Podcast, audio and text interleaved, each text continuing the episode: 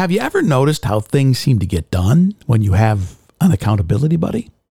The toughest roads are a little less bumpy when you're not traveling alone. Oh, how hard it is to turn thoughts into actions. Earl Nightingale's famous maxim, we become what we think about, is one of the great philosophical truths of the age. But in some cases, turning ideas into actions can be a challenge, especially if those actions require us to step outside our comfort zone and expose ourselves to discomfort. I've been stuck in the second act of the follow up to my first thriller, Chasing Vega.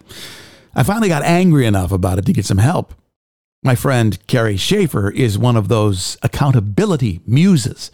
You ask her for ideas, and she's got a ton of good ones. But she goes one step further and asks, Okay, so how are you going to get this done? That was my real problem. The unexpected popularity of my kid's COVID book, Juliet and the Mystery Bug, had me mired in marketing. With the Vega follow up stuck in the mud, I began to fill my days with other stuff not really tension relieving, I rationalized. These things are helping me become a better writer. What I needed was a running partner. In the author game, that's someone I would have to report my daily word counts to. To complete the book, I needed to hit 1,000 words a day for 30 days. Now that Carrie had unblocked my creative mind and I began to see where my story was going, it was time to find that fellow traveler. They say when you need a lesson, a teacher appears. In my daily stream of consciousness communications with my author friends, Kate Anslinger popped up. Hey, do you want to compare word counts? I'm trying to finish my next book and could use an accountability buddy. She said the word. We agreed to text one another when we hit our word goals. Nothing motivates me like competition. And on Saturday, I ran a sprint and finished the first draft of Chasing the Captain my next Jessica Ramirez thriller. And I'm fired up to keep writing 1,000 words a day just to keep up with Kate.